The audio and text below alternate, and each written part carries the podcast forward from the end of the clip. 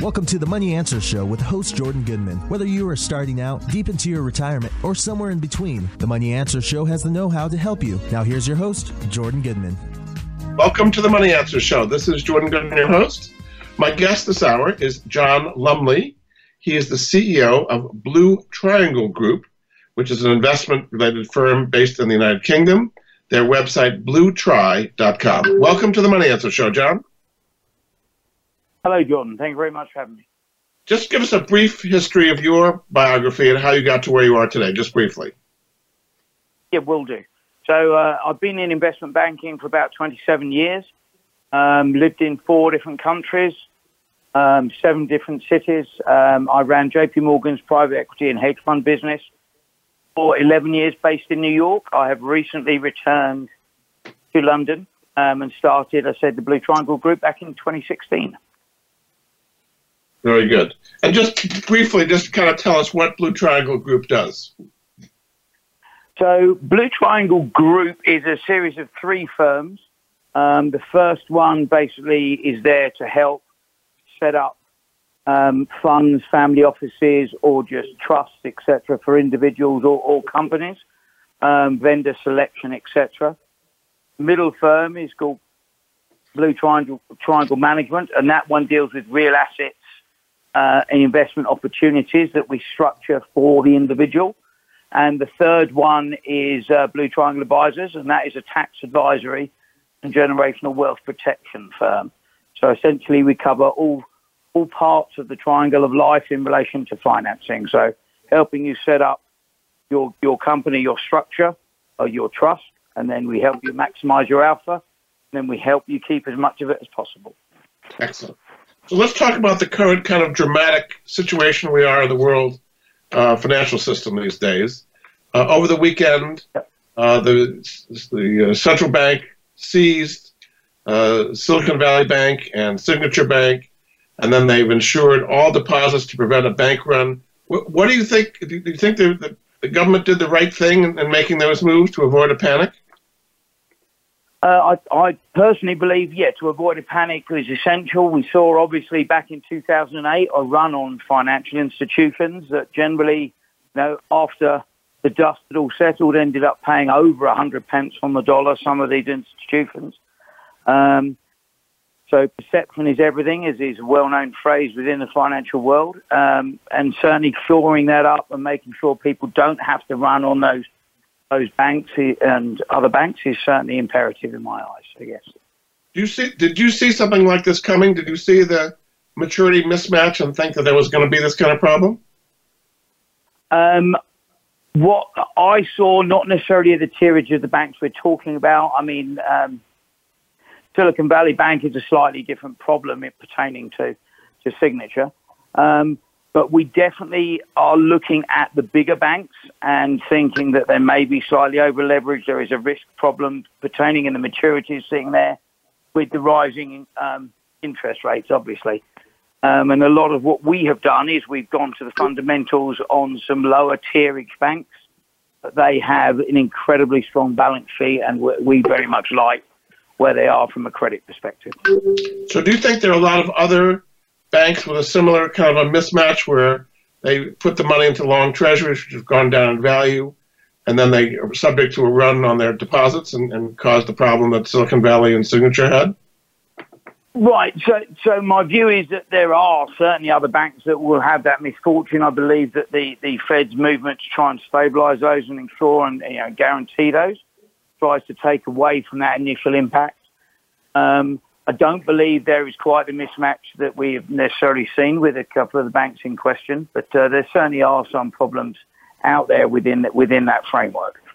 So obviously, looking deeper into the financials of these institutions make it a lot easier than certainly as I've been inherent in my first days. You look at the credit rating and you hear too big to fail, and then that's certainly something that rang true from 2008 onwards. I mean, Silicon Valley Bank had quite a high credit rating, I think, and it didn't last very long. Yes.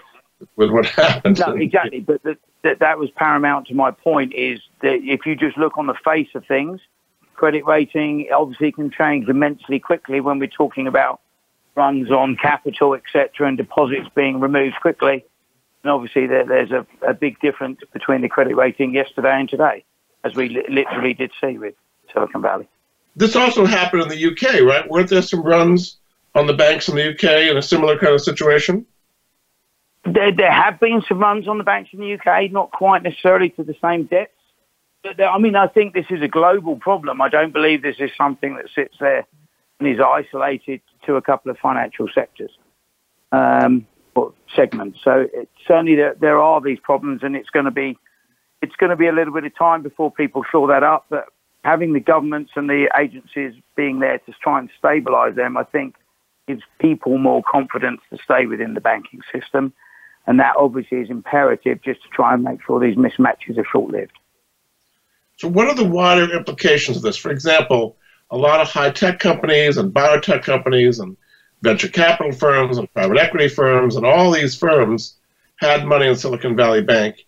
And had they not opened up and insured all deposits, they wouldn't be able to make payroll this week and things like that. I mean, what are some of the wider implications of this this thing that just happened over the weekend? Well, I mean, they, they are the wider implications, and, and then the, the trickle down effect and the domino effect to, to which you're alluding is obviously what happens and has happened in the past and can have happened here.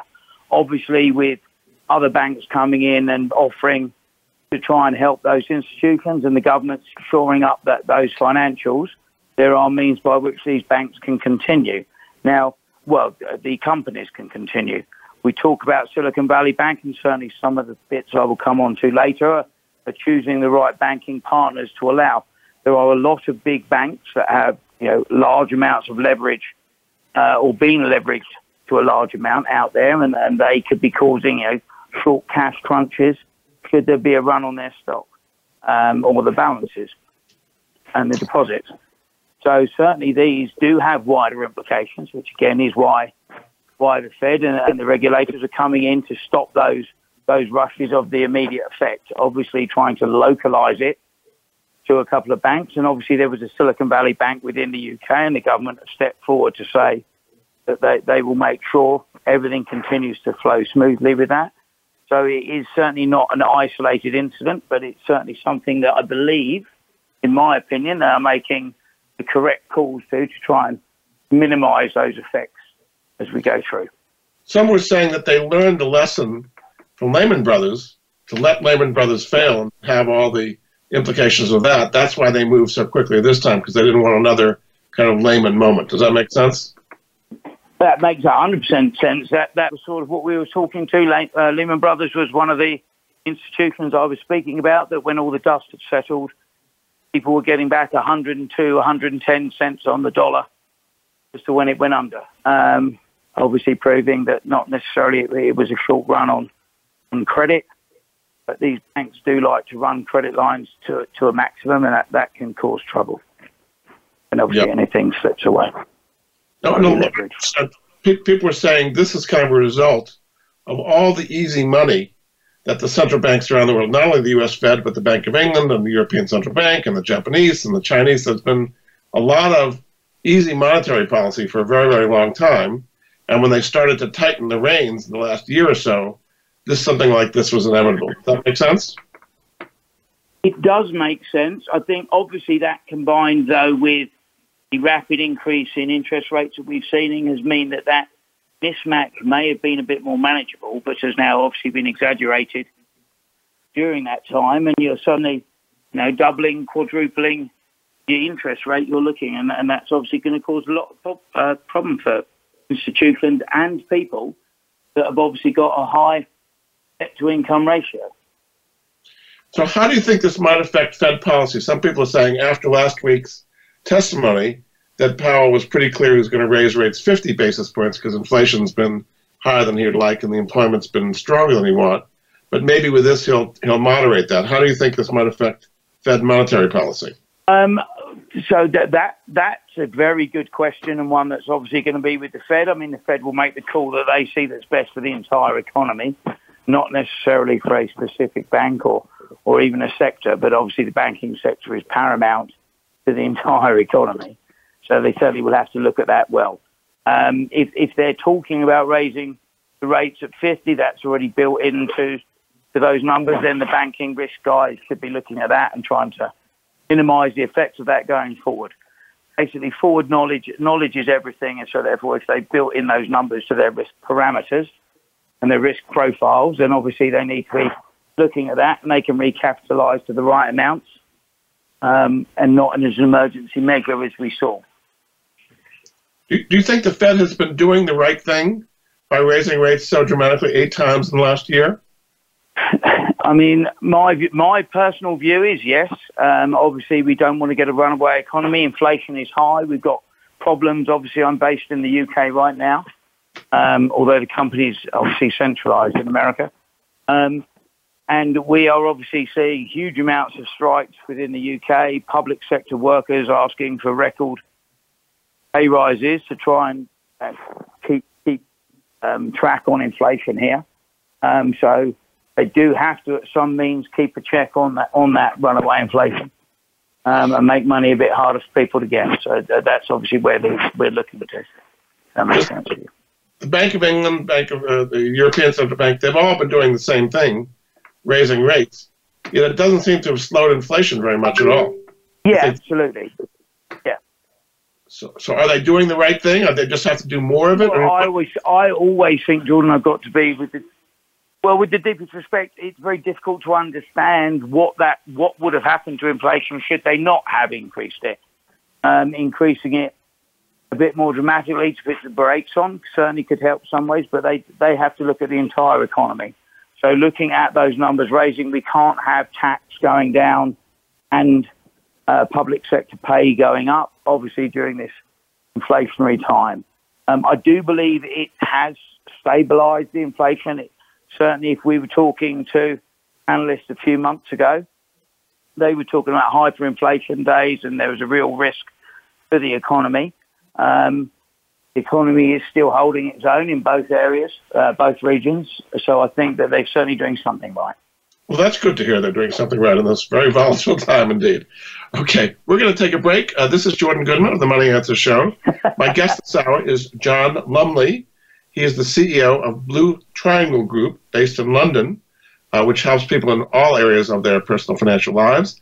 You can find out more at their website, blutri.com, spelled B L U T R I.com. We'll be back after this. Nobody likes the guy who says, I told you so. The guy in 1991 who said to you, invest in the internet, it's going to be huge. Or the guy in 1997 who said, Come on, this is going to be big. They call it social media. And the guy in 2009 who said, I'm telling you, man, crypto is real. Now, I'm not going to be that guy who says, I told you so. But I am telling you that there is a 21 year old international company where you can become a global project partner, earning a passive income doing exactly what you're doing at this moment. No selling, no recruiting clients, no administering a business after hours. Visit www.mypassiveincome.life now. That's mypassiveincome.life. Don't let history repeat itself on this one. Earn a passive income. Now listen again. That's mypassiveincome.life. Have you had a chance to check out Voice America's online magazine and blog? If you love our hosts and shows, check out articles that give an even deeper perspective plus topics about health and fitness, movie reviews, philosophy, business tips and tactics, spirituality, positive thought, current events, and even more about your favorite host. It's just a click away at blog.voiceamerica.com. That's blog.voiceamerica.com. The Voice America Press Blog. All access, all the time. We're always talking business. Talk to an expert. Call now, toll free, 866 472 5790. That's 866 472 5790. Voice America Business Network. You've been listening to the Money Answers Show with Jordan Goodman. If you have a question for Jordan or his guest, please call us now at 866 472 5790. That's 866 472 5790. Now back to Jordan. Welcome back to the Money Answers Show. This is Jordan Goodman, your host. My guest this hour is John Lumley. He is the CEO of the Blue Triangle Group based in London. Their website, blutri.com, spelled B L U T R I.com. they help people in many areas of their financial lives. Welcome back to the show, John. Okay, we're, we're, we're back yep, now. I've got you. Okay, so let's talk about the family office. This is something you spend a lot of time on. Yep. People may not be familiar. Just start with a kind of a basic definition of what a family office is and why it would make sense for somebody to, to set one up. Yeah, okay, thank you for that question, John. So, I mean, obviously, we have a lot of hedge funds and private equity funds that people might be a lot more familiar with the terminology. Um, essentially, as a family office is a, a fund or a group set up by a family, as the name infers, or a group of families that come together and they want to invest their own money in areas specific to them. Um, so it allows them to uh, look at greater areas of investment, but also keep far greater track of their money, greater control, and the investment decisions that, that it is. So it allows them a customizable or customized investment solution for what it, it benefits their family rather than just allowing other people to invest their money somewhat blindly. What, what is the typical minimum amount one would need to set up a family office to make it make sense? So well, that that again is a very good question. Uh, it depends how far you want to take it. If you're just looking at investment opportunities, then you could do it with anything over a million dollars. But normally, a family office is going to be in excess of ten million dollars, which again sometimes makes it un, unattractive or or you know, not as useful to, to everyday people. So what Blue Triangle also tries to do is allow that family office uh, mentality to individuals who may have 500,000 or a million dollars to invest, uh, and they want to get the same benefits or possibilities at looking at unique investments that they have control over, again, rather than just giving it to a money manager who invests in standardized transactions, standardized funds, um, which are pretty opaque to them.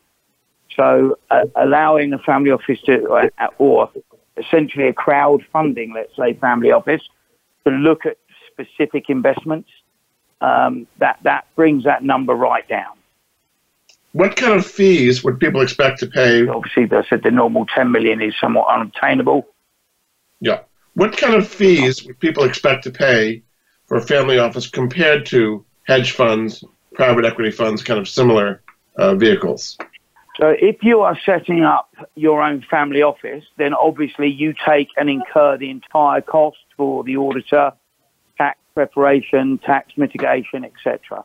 So those, those actual dollar terms might be a higher number and investing the entire 10 million with a large fund, let's say Millennium, um, those numbers might come back slightly higher, but you have far greater control over who you use, what you spend your money on, etc. So, whereas obviously with a standardized firm, let's talk, take about the original numbers being two and 20, this, this does, might, you know, incur, say, a 5% fee for managing your own money. But then again, there is no performance fee. Everything you make is yours. So you've then mitigated the increased standardized charges against the performance fee, but you're not then paying away to anybody. Everything you make is yours. Um, plus, again, I said you get a completely tailored solution or tailored, tailored investment vehicle, so you target the areas you wish to advance. Are there tax advantages in having a family office? So, again, that's a very good question. Um, anything that you do pertaining to tax, yes, there there would be some significant advantages. Um, as I said, not not wishing to harp on to our own firm, but Blue Triangle Advisors sits there and looks at best tax mitigation strategies for you and your individual circumstances. So there are means by which they can set up SPVs, trusts, etc. Um, they can look at saying structuring an entire investment vehicle per investment to make sure you have the best possible tax tax advantages and tax treatment you could get for this. So yes, it was it could be a completely customizable tax solution for you, rather than I said just taking an investment and capital gains, uh, whether it's short or long term, etc. Will be something that you just put down straight on your statement. Um, obviously, setting up one of these vehicles specific to the investment allows you to take advantage of all of the tax treatments that might be in different regions, um, country, etc. And you could then also take advantage of grants that might be coming in to enhance that return. Now, part of the reason for a family office is intergenerational wealth transfer, right? Having the money go from one generation to another, which in many cases gets diluted or lost. Is that a key reason why you'd want to do a family trust, a family office? Well, family trust is the right term. So, family trust, yes, is certainly a vehicle by which we would use to protect that money going down the generations. Um, obviously, then, if, if you are the patriarch or matriarch of the family and, and you're setting up the trust, then you can have a lot of driving force as to how that trust is enacted um, down the generations. So even after you've passed, you can still have a say in how that money is spent and protected you know, 50, 60, 100 years into the future to make sure that your grandkids and your great grandkids as well are protected. Um, and the way that you made the money is still the way that that money is protected going forward. So absolutely, it's a very tax efficient method by which to pass um, generational wealth down. But it's also a means by which you can protect um, your your uh, your family um, and generations going going forward in time. Is this a problem that in many cases uh, wealth is not passed uh, from one family generation to the next and it's diluted or dissipated because there isn't a structure of a family office or a family trust? Yes, absolutely. Yes, absolutely. Certainly, what we're seeing is certainly in, in different regions as tax tax regulations change, tax laws change. People aren't necessarily keeping up with those. Obviously, having a trust, some trustees and people, financial firms who are there whose job it is to track and monitor changing regulations um, and tax rules, tax treatment rules, allow you then to move that forward. People are sometimes unaware of those. Um, certainly, um, death tax is expensive um, in both regions that we're looking at, so it, it can become a problem. And you suddenly you know, get hit with massive tax bills, especially for illiquid assets. So I've certainly been speaking to families who have had to sell generational homes to, to pay the tax man because something wasn't put right. And I've certainly been in instances where we have taken on the helping of a family um, who have just been hit by a massive tax bill because something that their grandfather did didn't didn't actually make sense in today's market. He did it himself. Nothing changed, and they got hit with a large tax bill that they weren't expecting after his passing. Um, and that that obviously is obviously you're then dealing with the loss of a family member, and now then you've suddenly got to deal with liquidating assets to pay a tax bill that you certainly were not expecting. Are there so some having that kind of backup from the experts um, is, imperative. Sorry, Jordan. Are there some countries that are more friendly or a better place to have a family office reside than others? Maybe lower tax com- countries. How, how do you pick the the locus for a family office? So what we look at there is, as I said, everything we try and do is customized to the family. So whether you are tax resident in the US, the UK, Germany, Israel, Canada, um, which are all places where we work quite strongly, then we look at where is the best place for the vehicle for your trust to be set up. As I mentioned before, having the correct structure and an SPV set up for certain investments might well take advantage of tax treatments in lower tax bearing countries such as the Caribbean. We do a lot of work with Bermuda, Cayman Islands, obviously, um, BVI, um, St Kitts and Nevis, etc. So using some of those regions in Europe, you've got Luxembourg, obviously, and you've got Ireland, which all have beneficial tax treatments, but making sure you have the correct structure in place to protect you as the look through goes back to the generational wealth. We need to make sure that those are correct and in, in, in accordance with obviously all of the tax treaties making sure that we have that correct structure in place is imperative for people going to large, large sales or large investments. Um, and we would always advise people to, to make sure that they have had these conversations prior to one of those events. Certainly had instances whereby people have sold their companies or done an IPO on something they spent their whole life working for, and then having not set up the correct tax treatment and vehicles for which to, to make that sale, they're suddenly being hit with 40% taxes that they were not expecting. So making sure that everything is done in advance is imperative to minimize that tax burden for yourself and then obviously as we're speaking about for the generations going forward. So it's not only for tax, also is it for asset protection, protection against lawsuits or various kinds of liabilities. Are there asset protection reasons why one would do a family office? Yeah, absolutely. Generational wealth protection. Yeah, absolutely.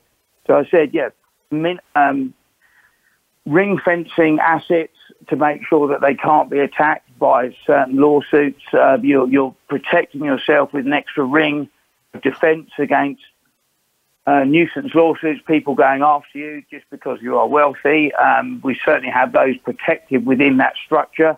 Trusts have a unique set of uh, abilities by which they are allowed. You, know, you, you can borrow money from your own trust, so you live the life that you should be leading or could be leading, but you also have this extra protectional glare of the firm that you've set up with the trust to make sure that you are protected and you're not going to get hit with not just income tax, as we've spoken about, capital gains tax, but also, yes, protecting yourself from, from lawsuits, etc., that, that, that obviously wipe out. And even if you win the lawsuit, then you've suddenly been hit with huge, huge legal bills. So we generally come in with some kind of legal protection as well to try and make sure that you can deal with all of those. Very good. We're going to take a break. This is Jordan Goodman of the Money Answers Show. My guest this hour is John Lumley. He is the CEO of Blue Triangle Group, based in London, an expert on family offices and helping people maximize their investment opportunities around the world. You can find out more at his website, blutri.com, spelled B L U T R I.com. We'll be back after this stocks, bonds, investment opportunities, financial news, and talk. We can help. Call us now toll free 866 472 5790. 866 472 5790. Voice America Business Network.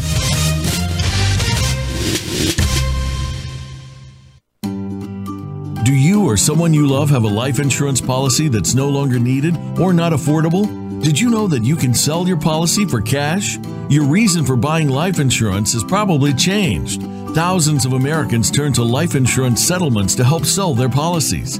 They act as your representative, getting the highest market offer for you. You've got nothing to lose by simply inquiring. If you're over 64 with $100,000 or more of life insurance, you may already qualify. Call 877 485 6681 to get your free non binding appraisal or visit fundinglife.com. Life Insurance Settlements. Discover the true value of your life insurance. 877 485 6681. Jordan Goodman is an affiliate. He recognizes quality solutions, forming relationships to help improve the lives of his listeners. Tune in to the Voice America Variety channel on the Voice America Talk Radio Network. Voice America Variety broadcasts a diverse array of topics, reaching a global community. Our experts come from all walks of life, and the topics they discuss are everything from current events, arts and entertainment, leadership, parenting, relationships, self improvement, career advice, and a variety of other topics. Check us out today. You're sure to find something of interest. Voice America Variety. Talk on today's hot topics. You've been listening to the Money Answers Show with Jordan Goodman. If you have a question for Jordan or his guest, please call us now at 866 472 5790. That's 866 472 5790. Now back to Jordan. Welcome back to the Money Answers Show. This is Jordan Goodman, your host. My guest this hour is John Lumley. Uh, he is the CEO of Blue Triangle Group, based in London. Uh, they help people with set up family offices and structure their investments in various ways. You can find out more on this website, blutri.com, B-L-U-T-R-I.com. Welcome back to the show, John. Thank you, George. So one of the things you do is do structured trades. What does that mean? How are you structuring trades to make them more appropriate for the family office? Thank you. Another good question. Um, essentially, what we do is we sit down with our clients as they come on board. Every individual has a set of priorities and risk parameters that they need to listen or they want adhere to before they go ahead with any investment. So, as again, as I said, we, we try and be a financial services solution house. Um, so instead of you coming to me and me saying, right, these are the these are the services I have, we will sit down, listen to what your parameters are, maximum risk, the amount of money you can and can't move, whether we can use bank guarantees or um, letters of credit so your money can stay in an attorney's account and we can start leveraging banking documents to try and help move those forward. So we listen to all of that and then we will come back and we will go, right, this is how we see that transaction happening. So we don't advise necessarily. We sit there and we come up with a structure, with a transaction, with something that meets the parameters. Uh, and then we pass that to the individual, to the family office, or to the individual who's looking to, to get into that investment. And then they make their decision. So again, I said everything comes back to you, how you want it set up, the parameters and risk profile you are looking for, and hopefully to get you the returns that you would like. Um, and if not even better, those returns. And obviously, the benefit of working with somebody like us is that we can incorporate your money, as we spoke about family offices being a conglomerate or a group of families that come together that have a, a similar risk appetite and investment profile. And we can pair you with other people within our framework that want to be involved in the same transaction. That all also allows you to obviously invest in things that you might not have had the ability to do so before, but you still have the appropriate control over the money. So one of the areas that's very popular today, the so-called PPP, the, the PPPs, the private placement. Just tell us a little bit about these PPPs and what kind of returns can people get by participating yep. in a PPP. So the PPP market is an incredibly difficult market to get into. It is full of complexities, um, but once you find the correct program, then the returns are staggering. There is a large amount of leverage within these organizations, but that risk is not passed on to the investor. So you could have a million dollars sitting in your bank account. That money would be moved to an attorney's escrow account, let's say, um, that would be locked for a period of 10 months or whatever the period is for the transaction. Um, your money would then be, or a um, credit line would be taken out by the PPP program, also the private placement program. They would utilize their own credit lines and borrow against your money that they're, they're sitting there. So your risk is minimal um, your money is sitting in an attorney's escrow account. Those returns, once the program starts and generates those returns, the amounts of money you would be getting back would be mind numbing to most people. Reason why the returns are so significant, um, and we are talking hundreds of a percent per annum, uh, is because the the PPP manager is using their own credit lines and may have a leverage agreement in place with the institutional banking institution that he's using that could be 50, 60, 100 times what, what the money that they have in these escrow accounts. So you're talking about, said a million dollars in an IOLTA might allow them to draw 50 million to 100 million dollars upon their credit lines, thus entering into making a 1% profit per transaction is 100% to you. Um, now, obviously, there are fees to be paid for those groups, um, and those kind of returns obviously are are very difficult to find. But that that's the genesis of the PPP market. Are there a lot of scams and, and people who say they have PPPs but don't really offer them in this market? That, that is the be all and end all. That is the golden goose. If you can find the right person and the, the real professional that has done that now. So we've been in this market now for two and a half, three years. And to be fair and be crude to the listeners, sorry, we've kissed a lot of pigs. Um, we've, we've now found a few princes, um, and we've had some staggering returns from a, a risk mitigating purpose as well. So I said the money is protected. Some of the money moves, some of it doesn't. Um, the fees to be paid uh, once you've been involved, you know, pale into insignificance if you were talking about the percentage of fees that are paid. So when we're talking about standardized investments and we're talking about 2 and 20 returns or fees based on standardized investments in the hedge fund world, these are, I said, the returns on these could, could you know, be 100%, 2 300% per annum, um, if not greater, depending on the structure that goes in. But yes, making sure that you have the right funds. Some of these don't work even when they're put through.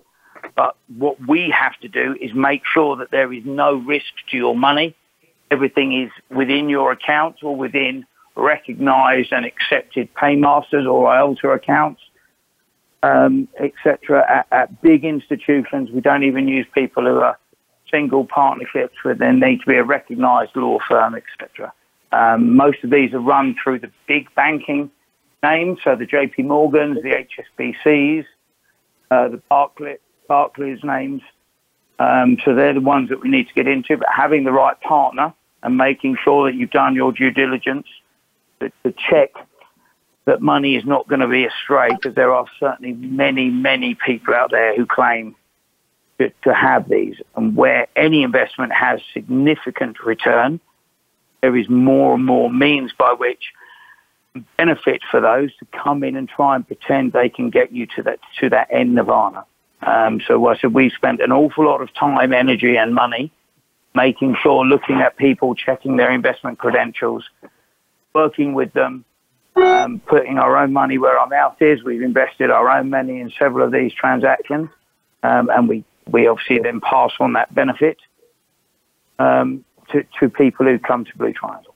Sounds very interesting for a lot of people. Another area you work in is uh, uh, uh short-term um, uh, uh SBLCs. I'm talking about um, standby letters of credit, where you can monetize an SBLC. Explain how that works and, and what are the advantages of monetizing SBLCs. So th- this is something again that has grown up in the last two or three years. Um, the SBLC market has been a staunch war for the um, the physical commodity industry for 20 plus years. Um, if a firm wants to go into a long term oil contract, their bank generates an SBLC, which is a standby letter of credit, which to you and me is essentially an insurance policy backed by the bank. That says if you send me a million dollars worth of oil this month and I don't pay you, I have the likes of JP Morgan standing behind me and they will pay you the million dollars. That's the insurance policy that I have here. When the PPP world came in and started swallowing up a lot of those SBLCs, you know, clever people went and looked at other means by which they can utilize those. So what has happened over the last few years is you can purchase an SBLC from, from the bank for a large discount to the amount of the face value. As we are talking about, essentially it's an insurance policy. You're not paying 100% of the cost for the insurance policy. Otherwise, obviously, there would be no reason to take out the insurance policy. So people are getting this at a large discount. Other people, though, would like to use those SBLCs. They can use them as collateral against loans and generate cash so that they can use that for other investment purposes. What people have started to do, therefore, then, is to find people who can generate and purchase SBLCs, and then they are taking those and what's called monetizing them, which is basically taking out a collateralized loan against your SBLC. Where this is advantageous to the right people is you can buy the SBLC for a bigger discount than you can monetize it. Therefore, for an argument's sake, we're buying $1 or a million dollars SBLC. We are paying $44 for it. and we are borrowing or selling it for $80. Therefore, you've turned your $44 into $80 of workable capital, or you have immediately sold the benefits for the million dollar SBLC, which obviously at some point will be claimed, hence why the premium is 44 cents on the dollar rather than obviously fractions when you buy a standard insurance policy. So we are seeing a real run on people trying to utilize and take advantage of, of this um, unique set of circumstances that I said has grown up around an originated market being physical commodities. But I said there are always bright people out there who look to take financial instruments and, and make make money from them. What goes wrong with There's a lot of that going through, and then people are also then using those investments to go into PPP. Sorry. So, so what what should people look out for? That's a, a, warning sign that an SBLC monetization is not going, you know, done appropriately. So you really have to look at the fees that are being paid, when they are being paid, and at what level of due diligence you have got and can get on the monetizer. Um, one of the biggest areas here could also, though, be the purchase of the SBLC. For you and me to go and get one can be very difficult. You have to go through standardized firms to do it. We have partners and JVs with people who can generate these. So we therefore have track records that we can be proved and verified. Um, we make sure that we pay for the SBLC after it has been sent to us. No forwarding fees upon that. Um, and then also for the monetization, again, you just have to check who your partners are. Do your due diligence. I cannot say that or those two words often enough. Um, we emphasize everything on due diligence, but again, coming to a firm like ourselves means that that due diligence on that investment firm or SBLC provider or monetizer is done once to the benefit of all. So we make sure that we use top due diligence firms who go and do complete background checks on everybody involved in the transaction. Uh, any even amber flags are brought back and raised and go to our committee, and they can be passed on to people who are looking to utilise those services. We try and said information is key, so we always try and give as much information on who you're working with, um, and certainly when it comes to a point where money is expected to move we want to make sure everything, every I is dotted and every T is crossed. So I said, making sure that, that, that you know who you're doing business with. Indeed, very good. We're going to take a break. This is Jordan Goodman of the Money Answers Show. My guest this hour is John Lumley. He is the CEO of Blue Triangle Group, based in London. You can find out more about his group at BlueTri, spelled B-L-U-T-R-I dot com. We'll be back after this. From the boardroom to you, Voice America Business Network. Are you a homeowner tired of making monthly mortgage payments with little progress towards paying down your principal? Does paying off your home in five to seven years without making larger or more frequent payments sound appealing?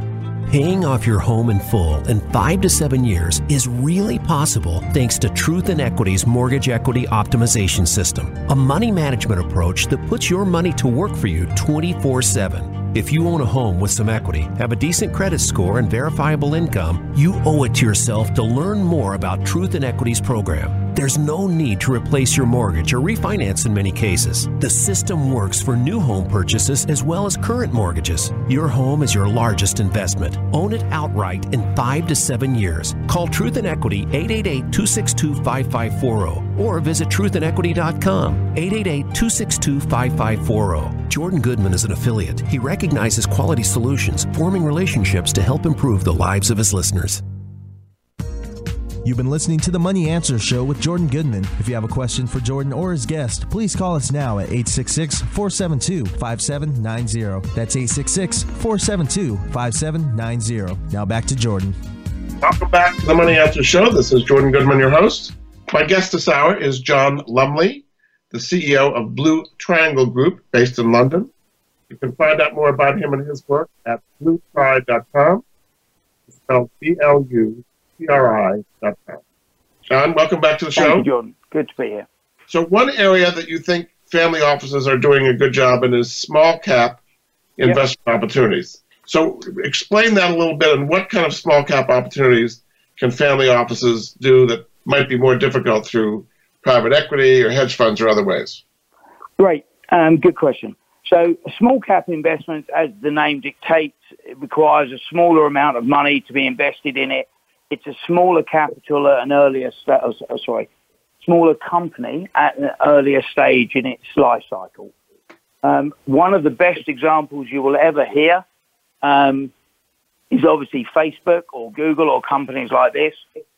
When they were in their original capital raising phases, which comes down to venture capital or private equity, or in this case, it actually came down to a um, financial um, investment specialist who helped people like Bono invest £10,000 into Facebook um, at a very early stage. Obviously, that comes with a greater risk, but the reward was evident when Facebook launched and his his investment, you know, came back thousands of multiples to that, or a thousand multiple to.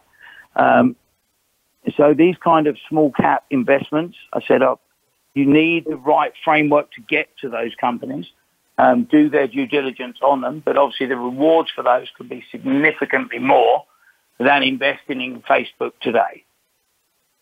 Um, for those kind of investments and periods, and again, sorry to harp on about the same kind of thing, but when you're looking at a small cap, you can look for a particular company that benefits your portfolio risk parameters. So you can also look for something that is a complementary investment to what you already have. As again said, investing blindly or just taking a standardized approach to indexes. You're not necessarily looking at where you generate your wealth, where you generate your income, um, etc. But when I worked at JP Morgan, I never liked to necessarily invest in the banks because that's where my, my pay and my bonus was tied to. So making sure I had something uncorrelated made a great deal of sense to me.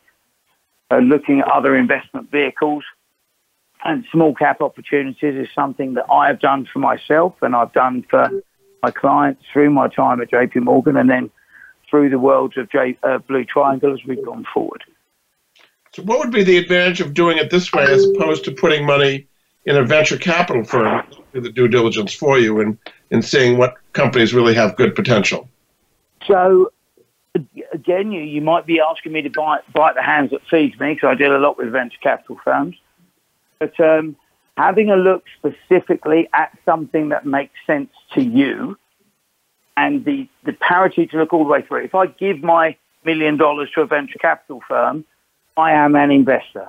He doesn't look at my portfolio, doesn't look at my interest, things that are of um, interest to me. So right now, not, not to digress, but we are looking to purchase an airport. We're purchasing it for somebody uh, and a group of investors who are aviation nuts, who never thought they would ever have the opportunity to purchase an airport. However, one became available through our network. They couldn't buy it themselves. They joined together, put through a bid. That looks like that's going to be successful. So that's a fantastic opportunity. Um, it's a smaller airport, so obviously we're not talking about LAX or JFK or London Heathrow. Uh, it's a small regional airport, but still gives them fantastic inspiration for something that they love, um, etc. We also have other firm or other people who are purchasing into large works of art that they be a, a big art buffs or um, classical music enthusiasts. We've got Picasso pieces. We've got um, Stradivarius violins, whereby people who are interested into these fields can get involved into these kind of investments. So if you give your money to a blanket firm, one, they're not really bothered about your personal beliefs and interests. And two, they have a different set of risk parameters for which they're looking at. So you need to you know, look at what you want. Certainly within venture capital as well, there are far more losers than winners.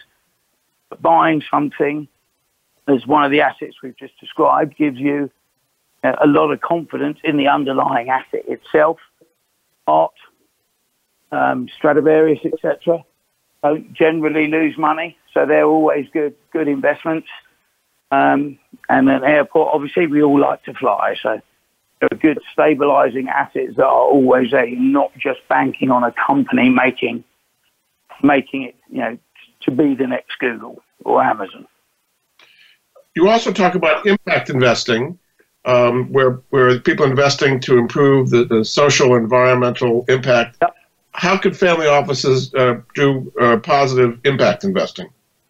Absolutely. Another great question ties in with several of the other points that we've raised. So again, having a social green conscience is something that we're seeing a lot of nowadays. A lot of investors um, are saying that they have stricter investment criteria. They want to look for green projects and impact investing, etc. If you are in control of that and you're looking at something, then obviously you can put that in, as I've said to you before. You can come back and give your own criteria to us to go away and look for an impact project. One of the other big advantages was something we just discussed in the last, last segment, uh, the PPP transactions. Nearly all of these ultra high leverage and ultra high return investment programs have a humanitarian project um, at the fore for why they are doing that investment at, at, at that point. So even though we all make money and that's fantastic, that's what we're all here to do, don't get me wrong. If I can make a dollar and I can make an impact to somebody else's life or help the planet, then I would do that every day of the week. Um, I don't see why you wouldn't. So having those kind of criteria for yourself and for your investment dollars makes a lot of sense to me. But again, coming to somebody like us that knows that and has said if you have a specific area that you would like to look at, can't guarantee there is a project out there, but we can always look to structure that into your personal portfolio and your personal structuring. Very good. Well, thanks so much. My guest this hour has been John Lumley. He is the CEO of Blue Triangle Group based in London. You can see they help people with family offices, with small cap investments, with uh, private placement programs, with SBLC monetization, all kinds of different things they can help you with. You can find out more at their website, bluetri.com, which is spelled B L U T R I.com. Thanks so much. We've learned a lot during the last hour, John. Thank you, George. Thanks very much for having us. Very good. Thanks again, and we'll be back next week with another edition of the Money Answers Show. Goodbye for now. Thank you for joining Jordan Goodman and the Money Answers Show. If you have a question for Jordan, please visit his website at www.moneyanswers.com and be sure to tune in every Monday at 12 p.m. Pacific Standard Time right here on Voice America Business. See you next week.